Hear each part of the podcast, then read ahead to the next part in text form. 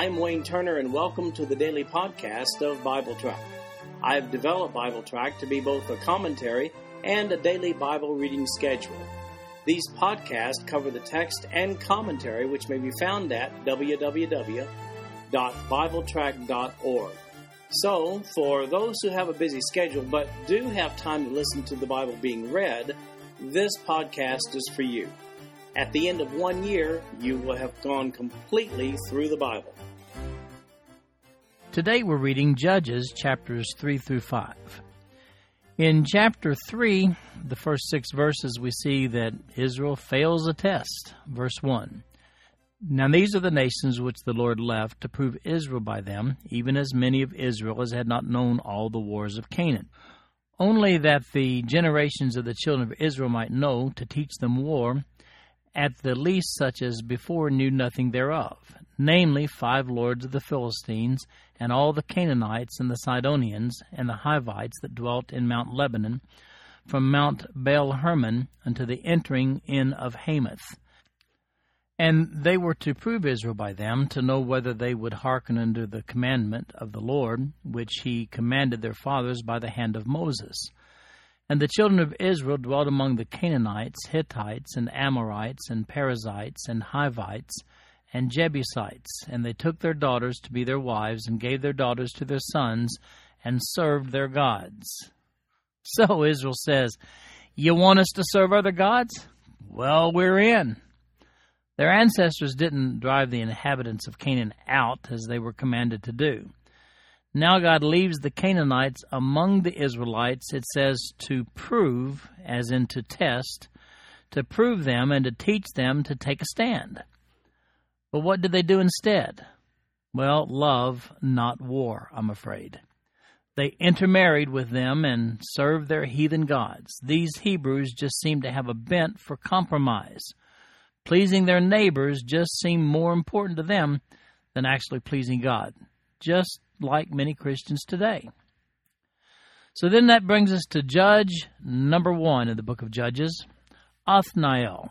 Othniel to the rescue in verses 7 through 11. And the children of Israel did evil in the sight of the Lord, and forgat the Lord their God, and served Baalim and the groves. Therefore the anger of the Lord was hot against Israel, and he sold them into the hand of Cushan Rishathaim, king of Mesopotamia, and the children of Israel served Cushan Rishathaim eight years. And when the children of Israel cried unto the Lord, the Lord raised up a deliverer to the children of Israel, who delivered them, even Othniel, the son of Kenaz, Caleb's younger brother. And the Spirit of the Lord came upon him, and he judged Israel, and went out to war. And the Lord delivered Cushan Rishathaim, king of Mesopotamia, into his hand. And his hand prevailed against Cushan Rishathaim, and the land had rest forty years. And Othniel, the son of Kenaz, died.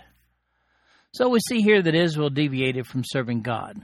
Instead, they did some Baalim, that's the plural of Baal, some Baalim worship along with some worship of the goddess Asherah. Asherah is actually a transliteration of the Hebrew word, but is translated the groves in the King James Version. Well, how trendy. His and her gods. Go figure. As a result, God allowed them to fall into bondage, the bondage of Cushan Rishathaim. He was king of Mesopotamia, and that bondage lasted for eight years. Now, that's the region in the area that we know as modern day Turkey, northern Syria. That's where Isaac and Jacob went to get their wives, if you recall. When Israel repented and cried out, God sent the first judge, Othniel, to bail them out. You remember Othniel. He was Caleb's nephew, who also became his son in law when Caleb awarded him his daughter, Achsah, as his wife back in Joshua chapter 15, verse 17. He won her in a contest when Caleb declared that the one who could conquer Kirjath Sepher in Canaan could marry her. Well, Caleb would have been very proud. Othniel gave them forty years of peace after he rescued them. That brings us to Judge number two. Ehud slays the really, really fat king of Eglon. I love this story. Verse 12. And the children of Israel did evil again in the sight of the Lord, and the Lord strengthened Eglon, king of Moab, against Israel, because they had done evil in the sight of the Lord. And he delivered unto him the children of Ammon and Amalek, and went and smote Israel, and possessed the city of palm trees. So the children of Israel served Eglon, the king of Moab, eighteen years. But when the children of Israel cried unto the Lord, the Lord raised them up a deliverer, Ehud, the son of Gera, a Benjamite, a man left handed, and by him the children of Israel sent a present unto Eglon, the king of Moab. But Ehud made him a dagger which had two edges of a cubit length, and he did gird it under his raiment upon his right thigh. And he brought the present unto Eglon, king of Moab, and Eglon was a very fat man. And when he had made an end to offer the present, he sent away the people that bare the present.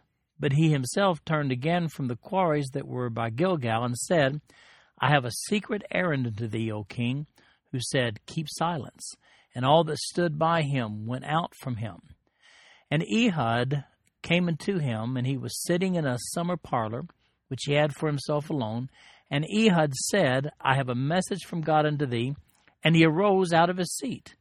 And Ehud put forth his left hand and took the dagger from his right thigh and thrust it into his belly. And the haft also went in after the blade, and the fat closed upon the blade, so that he could not draw the dagger out of his belly, and the dirt came out. Then Ehud went forth through the porch, and shut the doors of the parlor upon him, and locked them.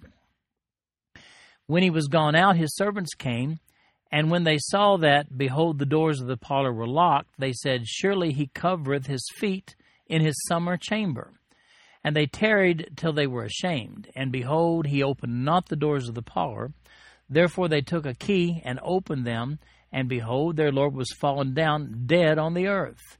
And Ehud escaped while they tarried, and passed beyond the quarries, and escaped unto Seirath. And it came to pass, when he was come, that he blew a trumpet in the mountain of Ephraim, and the children of Israel went down with him from the mount, and he before them. And he said unto them, Follow after me, for the Lord hath delivered your enemies, the Moabites, into your hand. And they went down after him, and took the fords of Jordan toward Moab, and suffered not a man to pass over. And they slew of Moab at that time about ten thousand men, all lusty, and all men of valor, and there escaped not a man.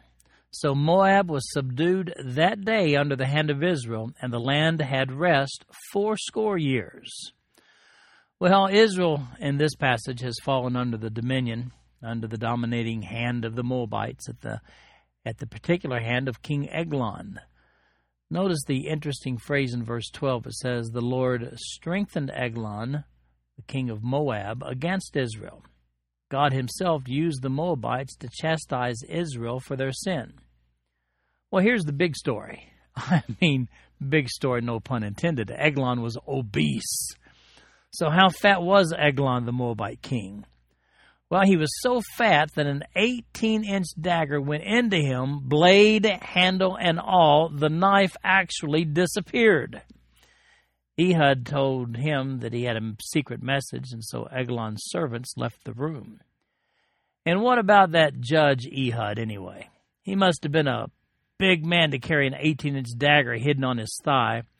Some secret message he was carrying to the king, huh? He escaped, though, and it was some time later before King Eglon's servants went in to check on him. With the doors to the upper chamber locked and the smell emanating from the room after the contents of his intestines were exposed, that's in verse 22. That's the dirt spoken of in the King James Version. That dagger certainly did some damage, didn't it? They thought he was actually covering his feet in verse 24. I mean, the smell, the closed doors to the parlor. That's the Hebrew phrase, which means taking a, well, let's say number two bathroom break. That's a time when everybody wants to be left alone. And the servants, that's what they thought he was doing, so they didn't go in. While the servants are gladly giving King Eglon his space for his special time, Ehud is escaping. Now, you must admit that this is one of the more amusing stories in the Old Testament. Immediately following this incident, the Israelites were emboldened under Ehud to go after the Moabites. They killed 10,000 Moabites and experienced 80 years of peace and freedom as a result of this campaign. Incidentally, you'll notice in verse 15 that we're told that Ehud was a southpaw, a left handed man. Lesson. Lesson here is never extend the right hand of fellowship to a left handed man with a knife in his left hand. That brings us to judge number three. He just gets one verse. His name is Shamgar. Kills 600 men with an ox goad and gets just one verse. Verse 31. And after him was Shamgar, the son of Anath, which slew of the Philistines six hundred men with an ox goad, and he also delivered Israel. All those Philistines and their gun control laws. According to 1 Samuel chapter 13, verses 19 to 22, the Philistines had a habit of banishing the weapons of their conquered people, and they then, on top of that, controlled the blacksmith trade. That's gun controls before there were actually any guns. All the Israelites were actually permitted to own were farm implements, such as the ox goad here. But Shamgar had an ox goad. That's a tool used to prod oxen and clean a plow. And he took that ox goad and he killed 600 Philistines and thus delivered Israel from captivity. Now, how creative is that? The fourth judge is Deborah. You know, you got to like this story too. Deborah's in Judges chapter 4, beginning with verse 1. And our lesson here is never send a man to do a woman's job. Oh, well, that's just kind of funny, isn't it? Verse 1. And the children of Israel did evil in the sight of the Lord when Ehud was dead. And the Lord sold them into the hand of Jabin, king of Canaan, that reigned in Hazor, the captain of whose host was Sisera, which dwelt in Harosheth of the Gentiles. And the children of Israel cried unto the Lord, for he had nine hundred chariots of iron, and twenty years he mightily oppressed the children of Israel. And Deborah, a prophetess, the wife of Lapidoth, she judged Israel at that time. And she dwelt under the palm tree of Deborah between Ramah and Bethel in Mount Ephraim. And the children of Israel came up to her for judgment. And she sent and called Barak, the son of Abinoam, of Kadesh Naphtali, and said unto him, Hath not the Lord God of Israel commanded, saying, Go and draw toward Tabor, and take with thee ten thousand men of the children of Naphtali, and of the children of Zebulun? And I will draw unto thee to the river Kishon Sisera, the captain of Jabin's army, with his chariots and his multitude, and I will deliver him into thine hand. And Barak said unto her, if thou wilt go with me, then I will go. But if thou wilt not go with me, then I will not go. And she said, I will surely go with thee, notwithstanding the journey that thou takest shall not be for thine honor, for the Lord shall sell Sisera into the hand of a woman. And Deborah arose and went with Barak to Kadesh. And Barak called Zebulun and Naphtali to Kadesh, and he went with the ten thousand men at his feet, and Deborah went up with him. Now Heber the Kenite, which was of the children of Hobab, the father in law of Moses, had severed himself from the Kenites, and pitched his tent unto the plain of Zaanaim, which is by Kadesh. And they showed Sisera that Barak, the son of Abinoam, was gone up to Mount Tabor. And Sisera gathered together all his chariots, even nine hundred chariots of iron, and all the people that were with him from Harosheth of the Gentiles unto the river of Kishon. And Deborah said unto Barak, Up, for this is the day in which the Lord hath delivered Sisera into thine hand. Is not the Lord gone out before thee? So Barak went down from Mount Tabor, and ten thousand men after him. The Lord discomfited Sisera and all his chariots and all his host with the edge of the sword before Barak, so that Sisera lighted down off his chariot and fled away on his feet. But Barak pursued after the chariots and after the host into Harosheth of the Gentiles, and all the host of Sisera fell upon the edge of the sword, and there was not a man left. Howbeit Sisera fled away on his feet to the tent of Jael, the wife of Heber the Kenite, for there was peace between Jabin the king of Hazor and the house of Heber the Kenite. And Jael went out to meet Sisera and said unto him, Turn in, my lord, turn in to me, fear not. And when he had turned in unto her into the tent, she covered him with a mantle. And he said unto her, Give me, I pray thee, a little water to drink, for I am thirsty. And she opened a bottle of milk and gave him drink and covered him. Again he said unto her, Stand in the door of the tent, and it shall be when any man doth come and inquire of thee, and say, Is there any man here? that thou shalt say, No. Then Jael, Heber's wife, took a nail of the tent, and took an hammer in her hand, and went softly unto him, and smote the nail into his temples, and fastened it into the ground, for he was fast asleep and weary, so he died. And behold, as Barak pursued Sisera, Jael came out to meet him, and said unto him, Come, and I will show thee the man whom thou seekest. And when he came into her tent, behold, Sisera lay dead, and the nail was in his temples. So God subdued on that day Jabin the king of Canaan before the children of Israel. And the hand of the children of Israel prospered and prevailed against Jabin the king of Canaan until they had destroyed Jabin king of Canaan. Well, Ehud died, and Israel was at its idolatry thing all over again.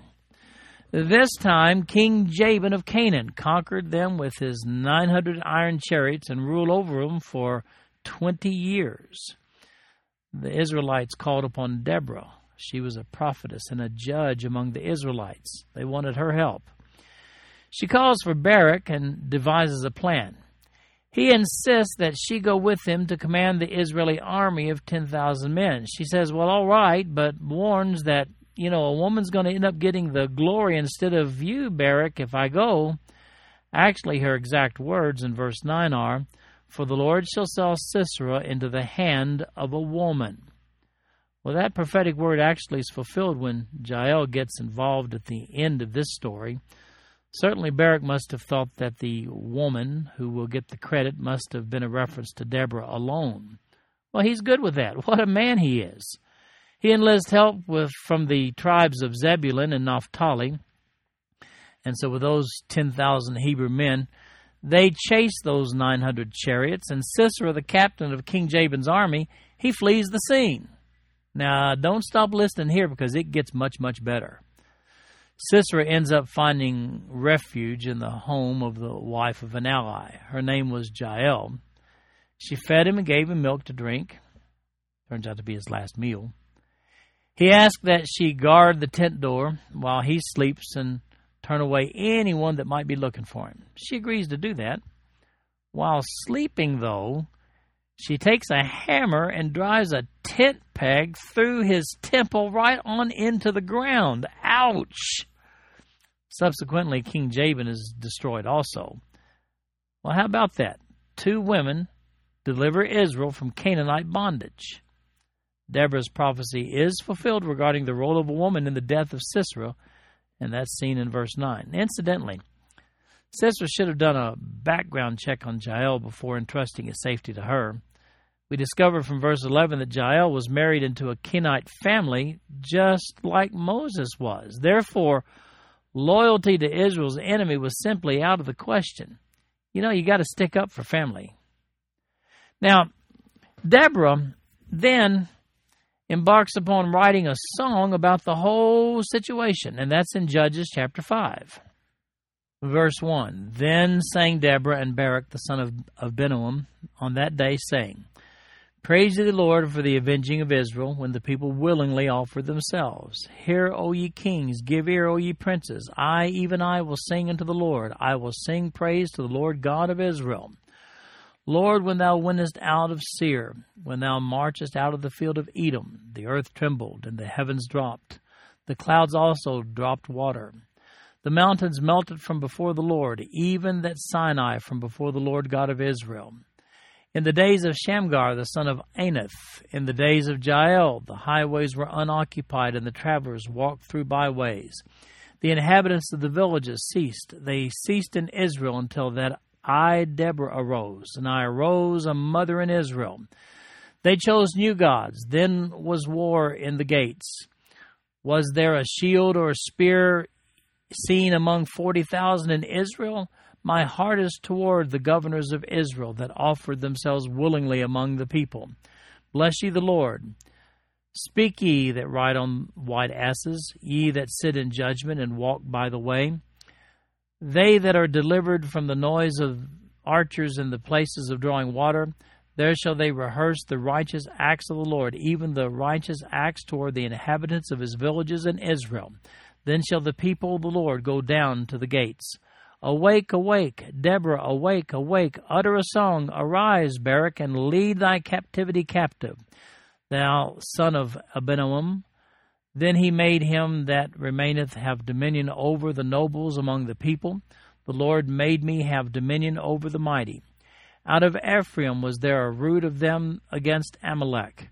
After thee, Benjamin, among thy people. Out of Machir came down governors, and out of Zebulun they that handle the pen of the writer. And the princes of Issachar were with Deborah, even Issachar and also Barak he was seen on foot into the valley. For the divisions of Reuben, there were great thoughts of the heart. Why abodest thou among the sheepfolds to hear the bleatings of the flocks? For the divisions of Reuben, there were great searchings of heart. Gilead abode beyond Jordan, and why did Dan remain in ships? Asher continued on the seashore, and abode in his breaches. Zebulun and Naphtali were a people that jeoparded their lives unto the death in the high places of the field. The kings came and fought. Then fought the kings of Canaan and Taanach by the waters of Megiddo. They took no gain of money. They fought from heaven. The stars in their courses fought against Sisera. The river of Kishon swept them away, that ancient river, the river Kishon. O my soul, thou hast trodden down strength. Then were the horse hoofs broken by the means of the prancings, the prancings of their mighty ones. Curse ye Meroz, said the angel of the Lord. Curse ye bitterly the inhabitants thereof, because they came not to the help of the Lord. To the help of the Lord against the mighty. Blessed above women shall Jael, the wife of Heber the Kenite, be. Blessed shall she be above women in the tent. He asked water, and she gave him milk. She brought forth butter in a lordly dish. She put her hand to the nail, and her right hand to the workman's hammer. And with the hammer she smote Sisera. She smote off his head, when she had pierced and stricken through his temples. At her feet he bowed, he fell, he lay down. At her feet he bowed, he fell. Where he bound, there he fell down dead. The mother of Sisera looked out at a window and cried through the lattice, Why is his chariot so long in coming? Why tarry the wheels of his chariots? Her wise ladies answered her, Yea, she returned answer to herself. Have they not sped? Have they not divided the prey? To every man a damsel or two? To Sisera a prey of divers colors, a prey of divers colors of needlework, of divers colors of needlework on both sides, meat for the necks of them that take the spoil. So let all thine enemies perish, O Lord, but let them that love him be as the sun when he goeth forth in his might, and the land had rest forty years. So Deborah writes a song, a very lengthy, long song. It's a story song. You know, it recounts the whole ordeal of chapter 4 with a little speculation at the end with regard to Sisera's mom waiting for him to return back home. Remember the song Moses wrote back in Deuteronomy chapter 31? Well, this one actually tops it. And um, as for Barak's willingness to allow Deborah to get the glory for this great victory, her folk ballad pretty much immortalizes her, and by the way, who remembers Barak? We do get a little bit of additional detail in this song about the battle itself. We see from verses 15 to 17 that uh, Reuben, Gilead, Dan, and Asher all refused to join in the battle against Sisera. We also see, beginning in verse 20, that Deborah had a little bit of supernatural help from God. As the rains fell, the river Kishon overflowed its banks. The chariots and riders were swept away. That's got to help. Oh, and the other woman, Jael, she gets honorable mention in this song as well, along with her people, the Kenites. And that goes from verse 24 through the end of the chapter. So when Deborah told Barak that if she assisted in the battle, she'd end up getting the credit, well, she actually wrote a song to make certain that prediction would come true. This concludes our podcast for today. I'm Wayne Turner, and if you'd like to read along with our commentary online, go to www.bibletrack.org. Thank you for listening in today. The background music for these podcasts is an original composition written by the music director of Fayette Bible Church, Paul Walton.